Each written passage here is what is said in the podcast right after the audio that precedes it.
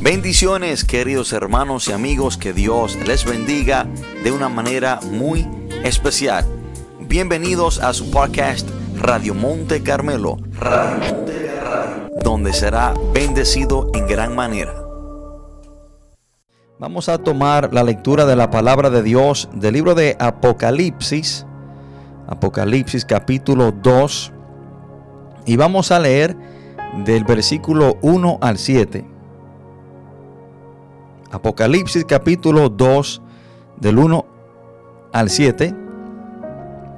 Cuando estemos ahí, leemos la palabra de Dios en el nombre poderoso de Jesús.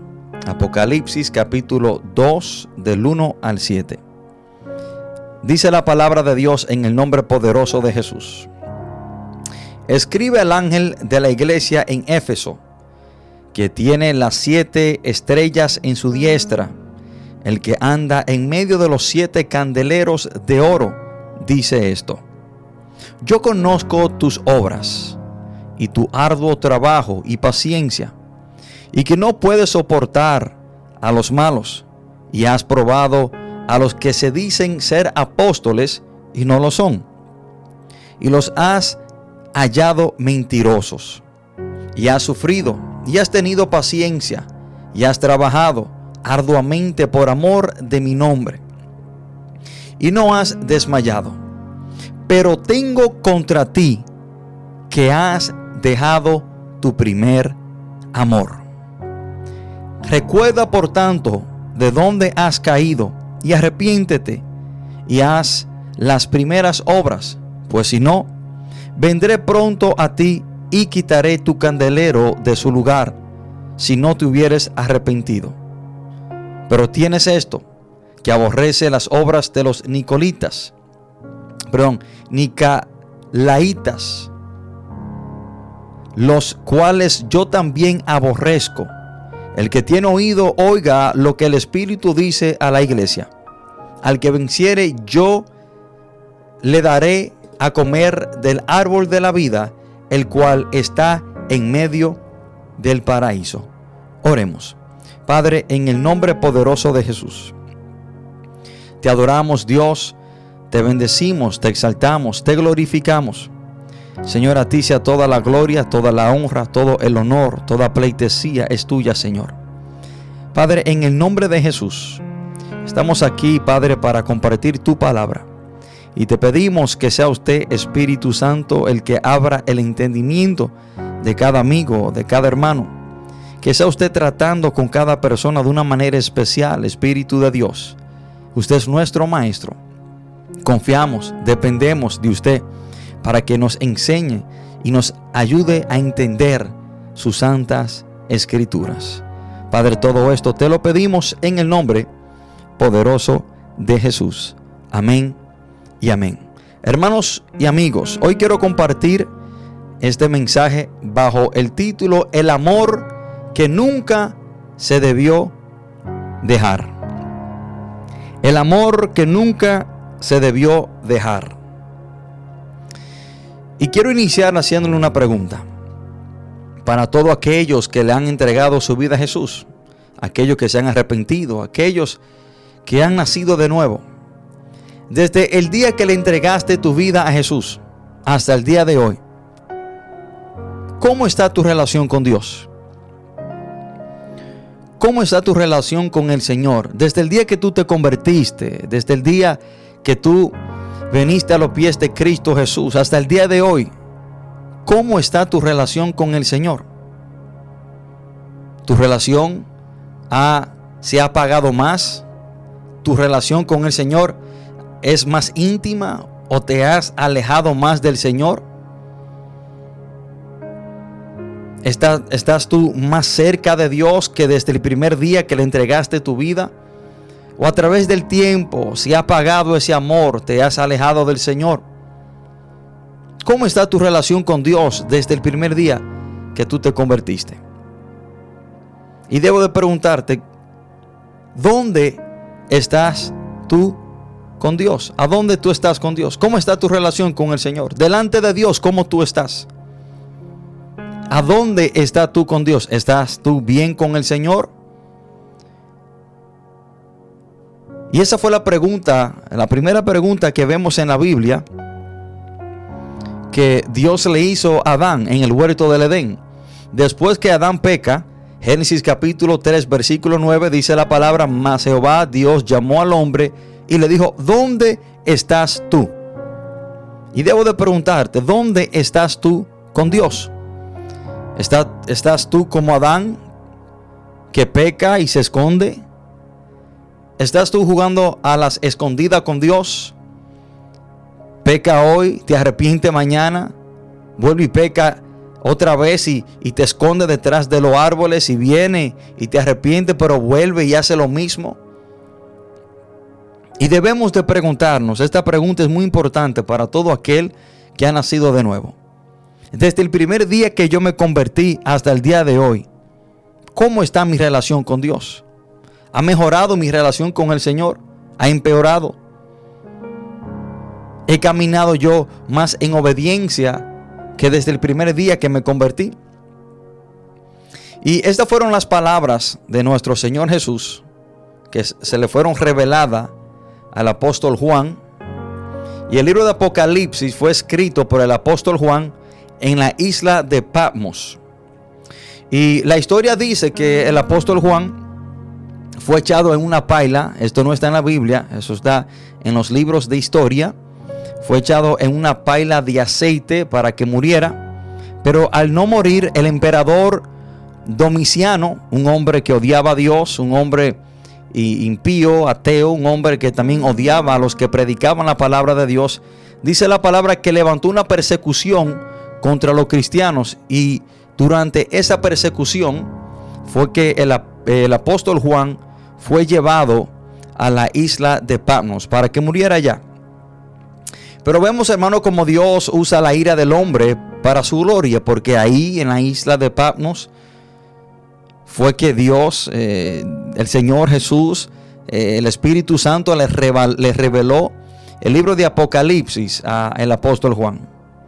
Y cuando entramos y leemos el libro de Apocalipsis, el capítulo 2 y el capítulo 3 de Apocalipsis, es el Señor enviándole un mensaje a las siete iglesias de Asia, conocida como las siete iglesias del Apocalipsis las cuales son Éfeso, Esmirna, Pergamo, Tiatira, Sardis, Filadelfia y la Odisea. A estas siete iglesias el Señor le envía una carta.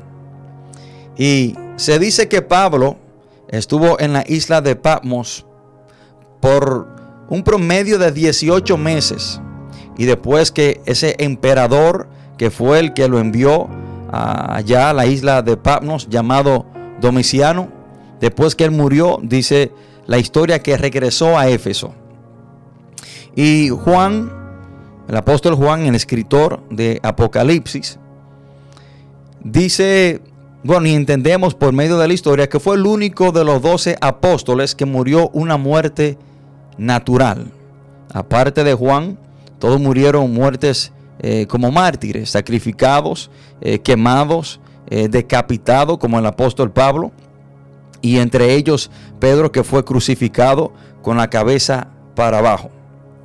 Y a la primera iglesia, vamos a entrar en el tema ahora, a la primera iglesia que Juan le escribe, que bueno, que el Señor le envía la carta por medio de Juan, es a la iglesia de Éfeso. Y esta es la primera iglesia que, que se menciona de las siete iglesias. Y a esta es que el Señor le envía esta primera carta. Pero vemos como Jesús comienza elogiando esta iglesia y le relata todo lo bueno que tenía.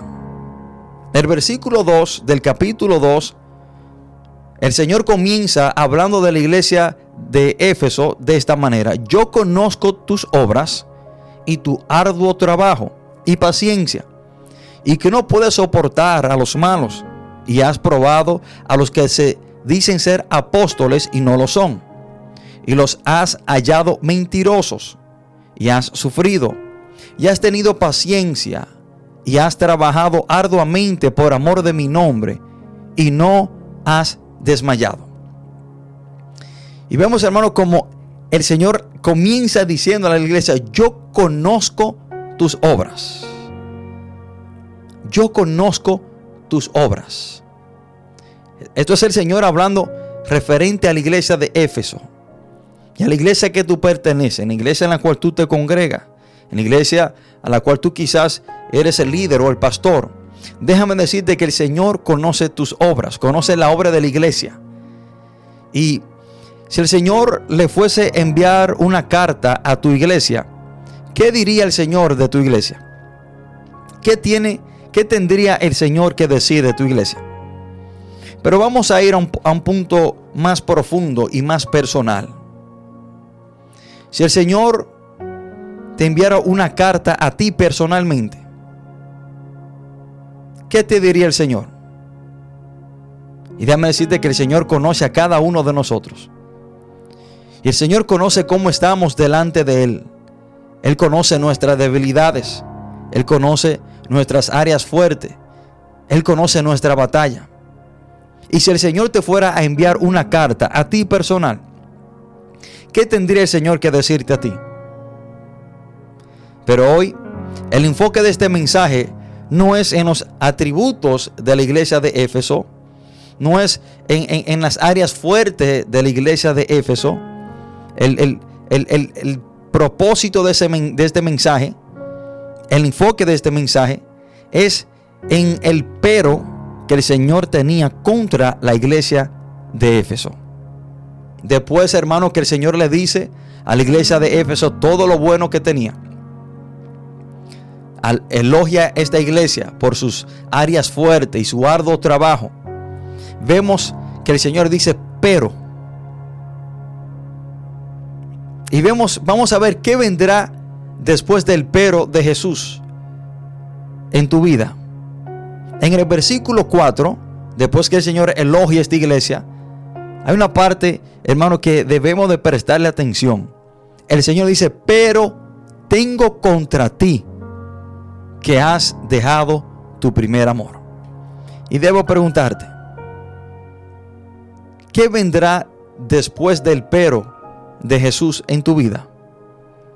¿Qué tiene el Señor que decir bueno de ti? ¿Cuáles son tus áreas fuertes? Pero, ¿qué viene después? Que el Señor hace esa pausa y dice pero.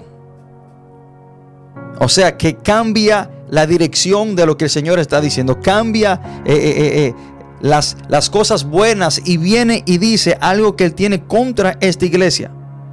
Hermano, la iglesia de Éfeso dejó el amor que nunca debió dejar. Cuando el Señor dice, pero tengo contra ti que has dejado tu primer amor. ¿Y por qué el título de este mensaje? El amor que nunca se debió dejar. La razón es, hermano, porque hay cristianos hoy en día que han dejado su primer amor.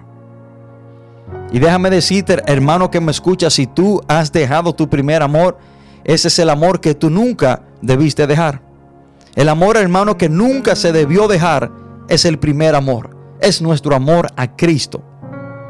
Dentro de las iglesias, hermanos, hay muchas personas que han dejado su primer amor. Dejaron el amor que nunca debieron dejar. Hermano, en el mundo es posible perder cualquier cosa y sobrevivir. Pero lo más grave que un creyente puede perder en su, en su vida, lo más grave que un creyente puede perder, hermano, es su primer amor por Cristo. Hermanos, hay personas que hablan y reconocen y ellos saben que han perdido su primer amor. Y para ellos eso es normal. Hermano, algo que a mí me ha impactado mucho y me causa mucha tristeza es de yo ver cristianos de mucho tiempo que ellos hablan y dicen y reconocen que ellos han perdido su primer amor y para ellos eso es algo normal. Cuando un cristiano de mucho tiempo ve a un recién convertido con ese amor por el Señor, con ese fervor, cómo le sirve a Dios con fuerza, con deseo, con anhelo, que quiere estar involucrado en todo lo que es de Dios, cuando ven a ese nuevo creyente que quiere llevarse al mundo por delante por Cristo, a ese nuevo creyente que quiere empaparse de la palabra, de la oración, que siempre está al frente en la iglesia, que quiere, quiere involucrarse en todos los ministerios, cuando un cristiano de mucho tiempo lo ve, con este fuego, con este amor por el Señor, ellos dicen, ah, Él está así porque Él está en su primer amor. Entonces, yo le debo de preguntar a esa persona, ¿y tú? ¿Ya tú no estás en tu primer amor? ¿Ya perdiste tú tu primer amor? ¿Desde cuándo ha estado correcto que un creyente pierda su primer amor? Hermano, el primer amor no debe de tener una fecha de vencimiento. Hay cristianos que ven a muchas personas sirviéndole a Dios con, ese deseo, hermano, y con esa entrega. Y ellos lo que dicen, ah, Él hace eso, Él está así ahora porque Él está en su primer amor. Pero ¿desde cuándo? ¿Desde cuándo está correcto que tú pierdas tu primer amor? Tú debes de estar así como está Él. Hermano, esto es algo que debe de causarle tristeza a una persona cuando reconoce que ha perdido su primer amor cuando reconoce que su relación con el Señor no es o no está como, como el primer día que le entregó su vida al Señor. Ha menguado su relación con el Señor. Hermano, y esta gente lo reconocen y ellos dicen, sí, bueno, yo, estaba así en el principio cuando me recién convertí, cuando estaba en mi primer amor, pero ¿desde cuándo está correcto? ¿Desde cuándo podemos y debemos de, de perder el primer amor? Por eso inicié con esa pregunta.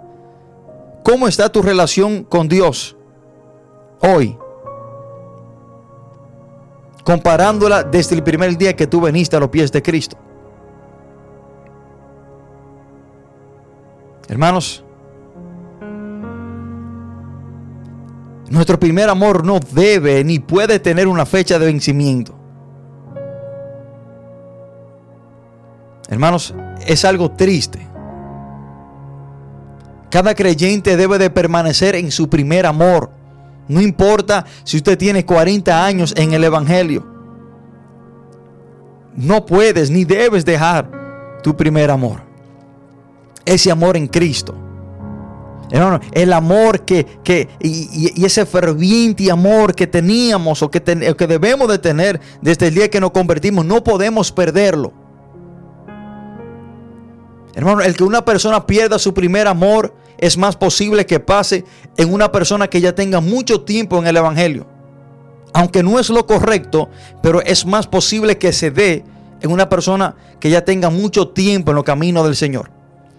Pero lo triste, hermano, que he venido viendo hoy en día, y escuchen esto, lo más triste que he venido viendo hoy en día, que no son personas de 40 o 30 o 20 años en el Evangelio que han perdido su primer amor. Lo más triste que he visto y he venido viendo hoy en día es que son creyentes de 3, 4, 5, 6, 7, 8 y 10 años que ya han perdido su primer amor.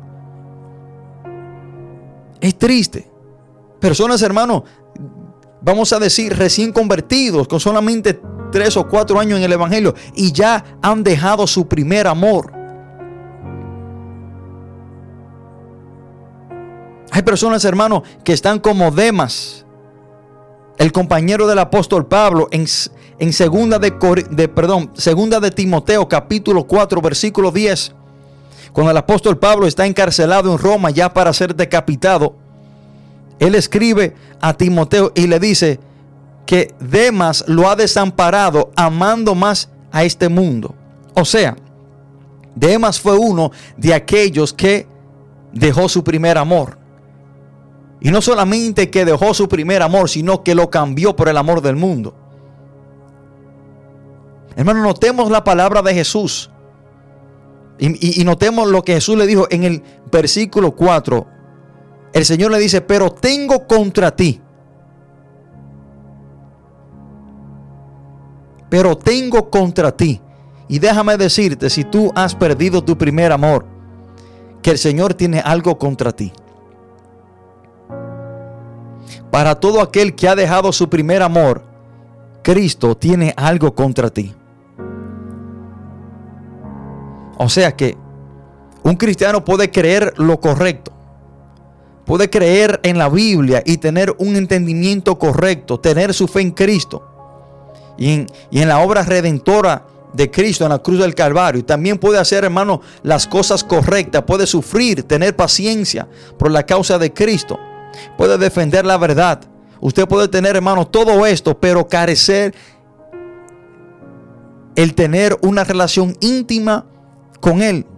Tú puedes tener todo esto y hacer todo esto y llevarte el mundo por delante y ya haber perdido el primer amor.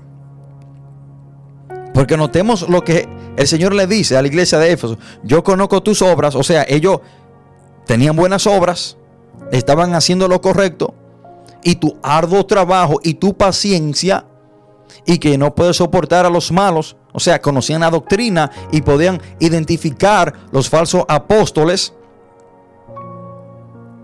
Y dice el versículo 3, y has sufrido, y has tenido paciencia, y has trabajado arduamente por amor de mi nombre, y no has desmayado. Miren todo lo que estos hermanos tenían, pero habían perdido, hermano. Habían dejado el primer amor. O sea, que tú puedes estar en la iglesia, Tú puedes ser un líder, tú puedes predicar, tú puedes orar, tú puedes eh, conocer la Biblia, tú puedes eh, eh, trabajar en la obra del Señor, pero ya dejar, pero tú puedes hacer todas esas cosas y también haber dejado tu primer amor.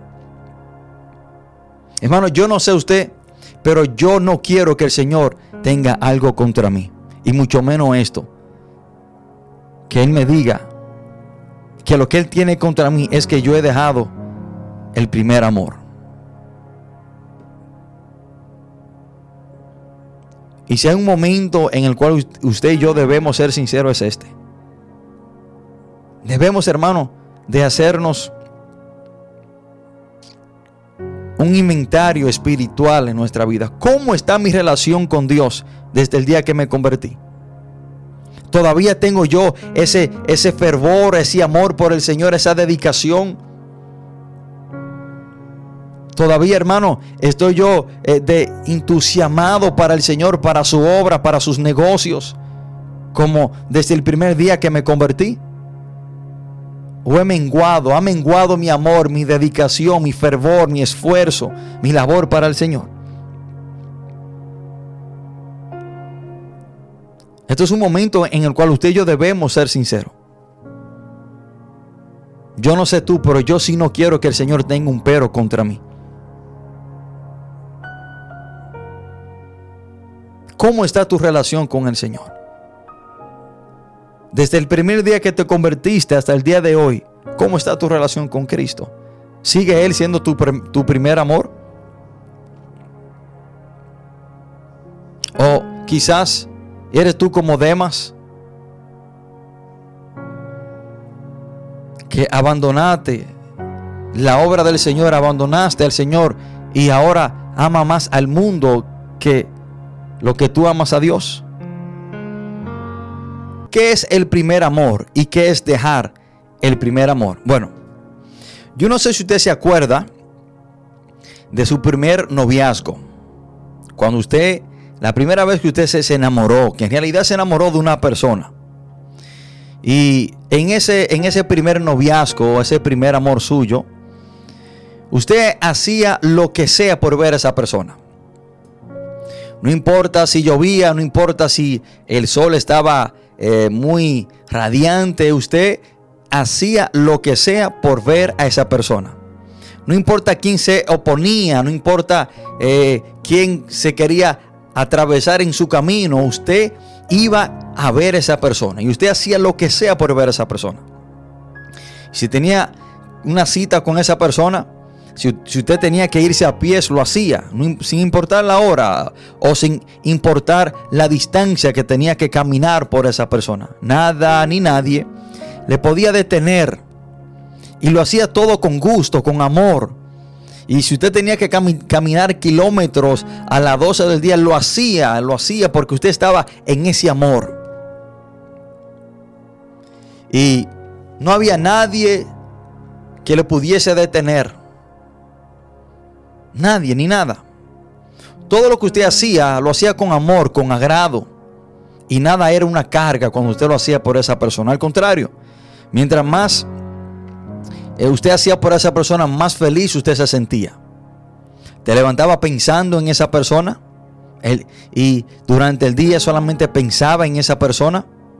te acostaba pensando en esa persona, esa persona estaba en el centro de tus pensamientos. Y el día que te tocaba visita, estaba ansioso para llegar a la casa de esa persona, ansioso de que llegara la hora en la cual tú podías ver a esa persona. Y cuando usted estaba en, ese noviazgo, en ese primer amor, usted sacrificaba lo que sea por esa persona. Y usted hacía lo que sea para ver a esa persona feliz. Pero después que quizás usted se casa con esa persona, es todo lo contrario. Ya si acaso pasa tiempo con esa persona, ya quizás no quiere agradar a esa persona, ya quizás eh, perdió el entusiasmo de, pasar tiempo íntimo con esa persona, ya quizás no quiere agradar a esa persona, porque ya, ya quizás te casaste con esa persona y ya, ya, ya perdiste ese primer amor. Bueno, así es lo mismo con muchos creyentes hoy en día. Hermanos, así son los creyentes que han dejado su primer amor. A lo primero su deseo era de llegar a la iglesia, sea lo que sea o a cualquier actividad de la iglesia sin fallar. A esa persona no le importaba si tenían que irse a pies, no le importaba eh, quién, quién se imponía para que ellos no fueran a la iglesia, no importa qué obstáculo enfrentaban, ellos llegaban a la iglesia porque estaban en su primer amor. No faltaban ni a una actividad de la iglesia. Estaban presentes en todo y estaban adelante, dispuestos para ayudar, para servir, y hacían lo que sea para la obra del Señor. Siempre querían, hermano, estar a tiempo, siempre querían eh, llegar a tiempo y no y no estar tarde en iglesia, no querían faltarle al Señor de ninguna manera. Anhelaban hacer, hermano, algo para Dios, por la obra de Dios. Su deseo era de servirle a Dios, hermano, involucrarse en todo lo que pudieran y hacerlo con amor, con agrado, con gusto, para honrar a Dios. Para que Dios estuviera, hermanos, complacido con ellos. Anhelaban pasar tiempo con Dios en oración. Su deseo, hermano, era pasar tiempo con Dios en oración por la mañana. Buscando el rostro del Señor, cómo escuchar la voz de Dios. Aquella persona que estaban en su primer amor, leían la palabra de Dios con fervor y su deseo, hermano, era de, de, escudriñar más la palabra, de entender más la palabra, de tener un conocimiento más amplio de la palabra. Se fascinaban con la palabra de Dios. No había una mejor manera de cómo pasar el tiempo sino en la palabra de Dios. Se levantaban de madrugada a buscar el rostro del Señor, ponían sus alarmas, para levantarse de madrugada porque se levantaban pensando en Dios.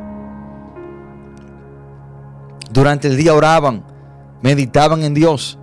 Antes de acostarse, oraban, leían la palabra de Dios. Y su mayor cuidado, hermano, era de no fallarle a Dios. Y si le fallaban, se quebrantaban, lloraban y sentían dolor y angustia por haber pecado y quedarle mal a aquel que tanto aman.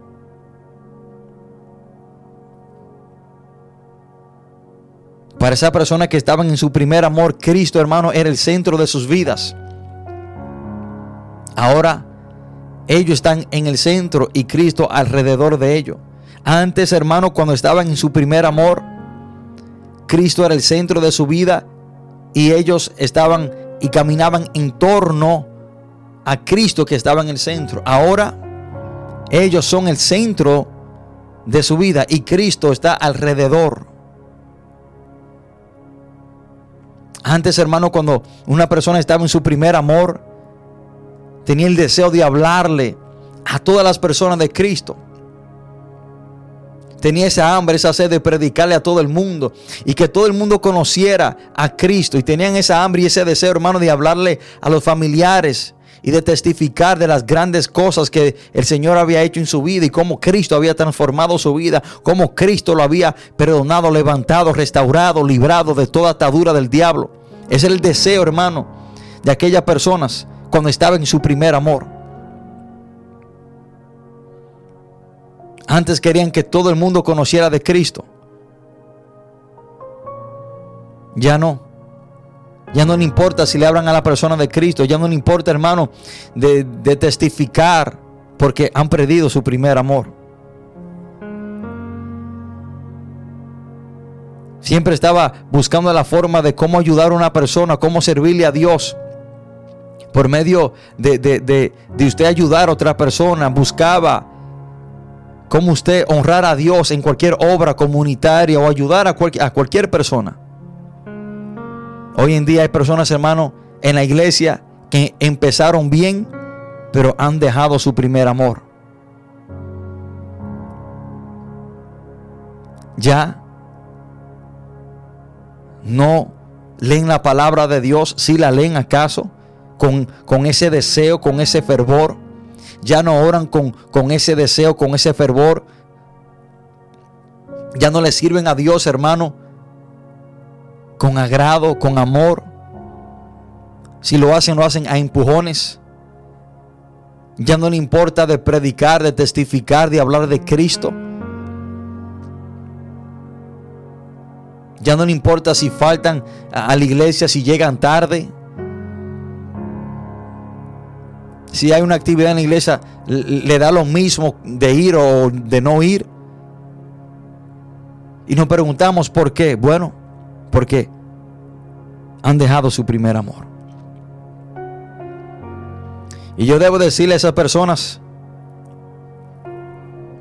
que hay personas que empezaron bien pero han dejado su primer amor. Y porque empezaron bien, creen que todavía están bien. Empezaron con Cristo siendo su primer amor, pero en la trayectoria de su caminar lo han dejado. Y déjame decirte que el cristianismo no depende de cómo tú empieces, sino de cómo tú termines. Hermano, esto no es para el que empieza, esto es para el que termina. Y hay personas que empezaron bien, pero han dejado su primer amor y están mal. Y si no regresan a Cristo como su primer amor, van a terminar mal. Y esto fue lo que la situación y el pero que Cristo tenía a la iglesia de Éfeso. Ahora, hermanos, ¿cuál es el consejo del Señor? para todo aquel que ha dejado su primer amor? ¿Cuál es el consejo del Señor para todo aquel que ha dejado su primer amor? O sea que hay esperanza. O sea que el Señor aún te espera. O sea que no todo está perdido. Si tú has dejado tu primer amor, no todo está perdido. Tú puedes regresar a tu primer amor. Miren el consejo del Señor para todo aquel que haya dejado su primer amor. Versículo 5 dice la palabra. Recuerda, por tanto, de dónde has caído y arrepiéntete y haz las primeras obras. O sea, vemos hermano, como el Señor nos recomienda tres cosas que debemos hacer si hemos reconocido, si hemos entendido si somos sinceros con nosotros mismos, que hemos perdido, que hemos dejado el primer amor, miren las tres cosas que debemos de hacer. Primero, recuerda por tanto de dónde has caído. Segundo, arrepiéntete. Tercero, haz las primeras obras. Este es el consejo del Señor para todo aquel que ha dejado su primer amor. Recuerda de dónde has caído arrepiéntete y haz las primeras obras. Pero hay una consecuencia, hermano, si no lo hacemos.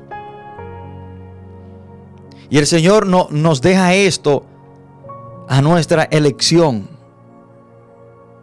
El Señor nos dice qué es lo que debemos hacer, pero nosotros escogemos si lo hacemos o no.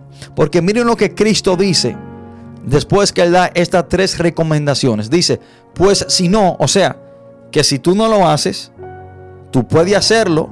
El Señor te dice cómo hacerlo, te insta a hacerlo, te da los pasos que tiene que dar para que Él vuelva a ser tu primer amor, pero es tu decisión.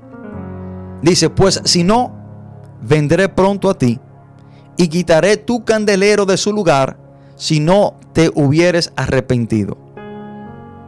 Y vamos a ver, hermano, estos tres puntos, estos tres consejos, o sea, los tres pasos que tenemos que dar para que Cristo vuelva a ser nuestro primer amor si lo hemos dejado.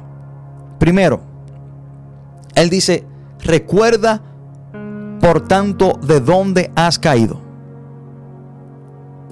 O sea, que tú tienes que pensar en cómo está tu relación con Dios. Tú tienes que comparar tu relación con Dios de cómo está ahora y cómo estaba el primer día que tú te convertiste. El Señor le está diciendo, recuerda por tanto de dónde has caído. O sea, acuérdate cómo era tu relación conmigo desde el inicio y mira cómo tú estás ahora. Recuérdate cuando tú iniciaste que yo era tu primer amor y mírate ahora. A una comparación de tu vida desde el primer día que te convertiste hasta el día de hoy. ¿Qué ha cambiado? Esto, este es el llamado del Señor. Recuerda por tanto de dónde has caído. Caíste del primer amor. ¿Cuáles cosas que tú antes hacías para el Señor cuando te convertiste, cuando Él era tu primer amor, que ya tú no la haces? Recuerda. Recuerda todo lo que tú hacías con el deseo, con el, amor con el cual tú lo hacías en esos primeros días que te convertiste. Y analiza tu, tu estilo de vida ahora. ¿Es tu fidelidad la misma? ¿Es tu compromiso con el Señor el mismo? ¿Oras como antes oraba? ¿Lees la palabra de Dios como antes la leía? ¿Le sirve a Dios con ese deseo y anhelo como antes lo hacía? Mira de dónde has caído. ¿Deseas tú siempre estar en la presencia de Dios como antes? Cuando hay una actividad o un servicio en la iglesia, ¿esa es tu prioridad como antes lo era? Cuando tú estabas en tu primer amor. Mira de dónde has caído. O sea, Mira qué tan frío tú estás ahora. Y mira cómo tú estabas antes. Mira cómo antes yo era lo más importante. Yo era, yo era lo, lo primordial en tu vida. Y mira cómo ahora ya me tiene. Hermanos, si nuestra relación cambia con el Señor, debe ser para bien. Debe de aumentar, no disminuir. Si nuestra relación va a cambiar con Dios, hermano, no es que nosotros vamos a ir hacia atrás, sino, hermano, a acercarnos más a Él. Nunca ha estado dentro de los planes de Dios que nos alejemos, hermano, o, que nosotros, que, que nuestra relación, nuestro amor por el Señor disminuya, sino que aumente. El llamado de Dios para cada hombre es que cada día se acerque más a Él no que te aleje más de Él. Hermanos, esto es algo que todo creyente debe hacer a diario. Tú debes de analizar tu vida, tú debes de, de, poner tu vida en una balanza. ¿Cómo estoy yo con el Señor? Desde el primer día que me convertí hasta, hasta hoy, ¿cómo está mi relación con el Señor? Algo que a mí me ha ayudado en lo personal es que toda la noche cuando me acuesto en la cama, medito en mi relación con el Señor. Yo me hago un autoanálisis. Veo que quizás no hice bien durante el día y analizo mi vida. Si yo le di la primicia a Dios, si, si, si yo oro como siempre lo hago, si he leído la palabra, si le he sido fiel a Dios, en qué le he fallado a Dios. Así hermano, como cada negociante al final del año hace un inventario, así el creyente al final del día tiene que hacer un inventario espiritual. El salmista dice en el Salmo 4:4, tiemblen y no pequen más ya acostados y en silencio, examinen su propia conciencia. O sea que cuando tú te acuestas en tu cama, examina tu conciencia. ¿Cómo está tú? ¿Cómo está tu conciencia para con el Señor? ¿Está tranquila? ¿Está turbada? ¿Hiciste tú lo que debía de hacer como creyente? ¿En qué le fallaste a Dios? ¿Sigue al Señor siendo tu primer amor? Y si hermano, yo sé que muchas veces no queremos pensar en lo que hemos fallado y cómo le hemos fallado al Señor. Y, quizás muchas veces queremos pasar, hermano, por alto y no prestarle atención. Pero esto puede ser muy peligroso en la vida de un creyente. Debemos de hacernos, hermanos, un inventario espiritual a final de cada día y ver de dónde hemos caído. Hermanos, el Señor una y otra vez nos manda a meditar en nuestros caminos. O sea, nos manda a ver cómo está nuestra vida. Ver de dónde hemos caído. Cómo nuestra vida ha cambiado. Para así poder, hermano, entender y ver y reconocer si hemos dejado el primer amor. ¿Qué es una buena señal de que usted ha dejado su primer amor? ¿Qué es una buena señal de que usted ha comenzado a enfriarse? ¿Qué es una buena señal de que usted, hermano, ha comenzado a alejarse de Dios y ya Dios no es lo más importante para usted y que ha habido un cambio para mal en tu vida? Déjame decirte que cuando lo que tú antes veías como mal, lo comienza a ver como bien. Lo que tú antes predicaba, decía, que estaba mal y que era pecado y, que está contra la palabra de Dios y que no le conviene a un cristiano hacerlo, ya cuando aquella cosa en las cuales tú estabas contra de ella, cuando tú la comienzas a ver como bien y la comienzas a hacer, es un momento muy peligroso en tu vida, en la vida del creyente. Ahí nos damos cuenta, hermano, que hemos comenzado a dejar nuestro primer amor o que lo hemos dejado cuando lo que tú antes decías que estaba mal, ya tú lo comienzas a hacer y ver como bueno y válido. esto fue lo que pasó con Saúl. Primera de Samuel, capítulo 28, cuando Dios no le hablaba a Saúl por medio de profetas, ni sueños, ni Urim y Turim.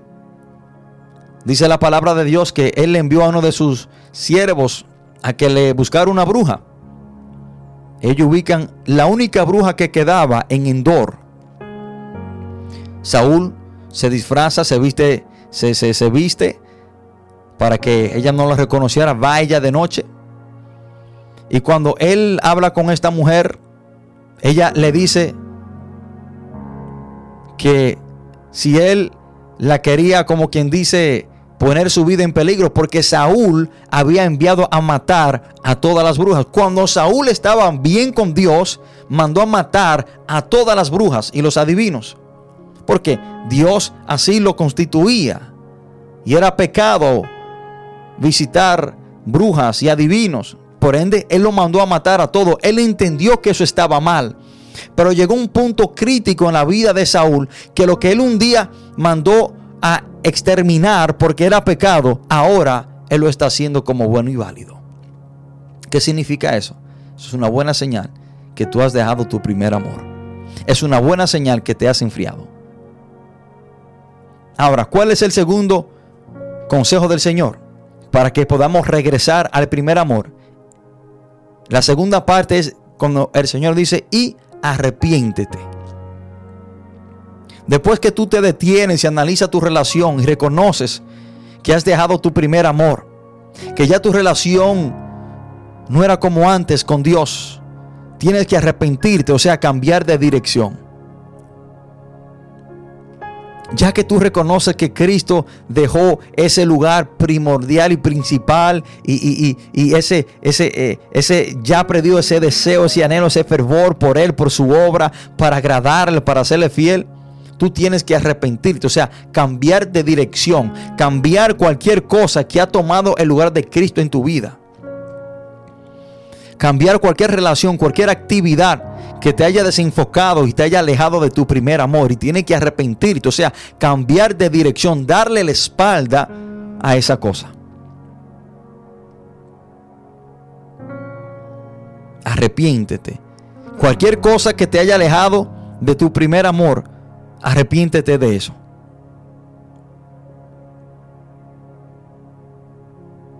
Tiene que llegar un tiempo en el cual debemos detenernos y mirar atrás y ver de dónde hemos caído.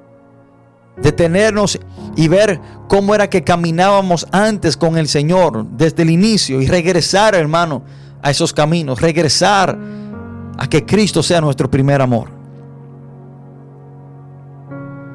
Tercer consejo del Señor es, y haz las primeras obras. O sea, vuelve a amar al Señor como el primer día que te convertiste. Acuérdate el gozo, la alegría, la determinación, el enfoque y que nada ni nadie era más importante que Jesús en tu vida y regresa a eso. Regresa. O sea que el Señor nos da una oportunidad, hermano, de reflexionar, de ver de dónde hemos caído, cómo nuestra vida ha cambiado para mal. Nos llama a arrepentirnos y a regresar a esas obras. Regresa a desear tener esa intimidad con el Señor. ¿Dónde está ese ferviente amor que antes tenías para el Señor? Ese amor que motivaba todo lo que hacía para el Señor. Ese amor insaciable que tenía para el Señor. Regresa a eso, regresa a ese amor. Regresa a orar de madrugada. Regresa a serle fiel al Señor. Regresa a que Cristo sea lo más importante en tu vida. Regresa a amar su palabra, pasar tiempo con ella. Regresa a, servirle a Dios con amor, con agrado, con deseo, no a empujones. Regresa a hablarle a las demás personas de Cristo, así como ese primer día que te convertiste. Regresa a evangelizar, a predicar. Regresa, regresa a eso. Tienes que regresar a tu primer amor. Qué bueno es el Señor. Qué bueno es el Señor que nos da la oportunidad de reconocer si hemos dejado nuestro primer amor. Qué bueno es el Señor que nos da los pasos que debemos de seguir para retomar ese primer amor. Qué bueno es Cristo.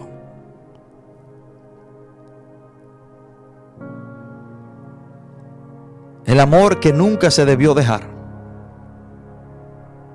Es el amor que nunca se debió dejar. El amor, ese primer amor por Cristo. Hermano y amigo que me escucha. Si usted ha dejado su primer amor, es tiempo de regresar. Y si usted hoy en esta hora quiere que Cristo sea su primer amor, quiere que Cristo sea lo más importante, quiere que Cristo sea el centro de su vida, te voy a invitar a que haga esta oración. Si tú quieres a Cristo en el centro de tu vida, en el centro de tu corazón, ahí donde tú estás sentado. Te voy a invitar a que invite a Cristo a tu vida para que Él sea tu primer amor y para que Él permanezca como lo más importante de tu vida. Porque teniendo a Cristo, lo tenemos absolutamente todo. Ahí donde tú estás sentado. Te voy a invitar a que haga esta oración. Por medio de esta oración estarás invitando al Señor, a tu vida, a tu corazón, para que Él sea tu primer amor. Repite, Padre, en el nombre de Jesús, te pido perdón por todos mis pecados. Reconozco que he hecho lo malo, pero hoy me arrepiento. Te pido perdón por pecar, por hacer lo malo pero hoy vengo a Cristo para que Él sea mi único y suficiente Salvador. Yo confío en Jesús, la salvación de mi alma y vida eterna. Yo confieso que Cristo murió y resucitó al tercer día y está sentado a la diestra de Dios. Gracias Padre por hoy recibirme como tu hijo o como tu hija. Padre, todo esto te lo pedimos en el nombre poderoso de Jesús. Amén y amén.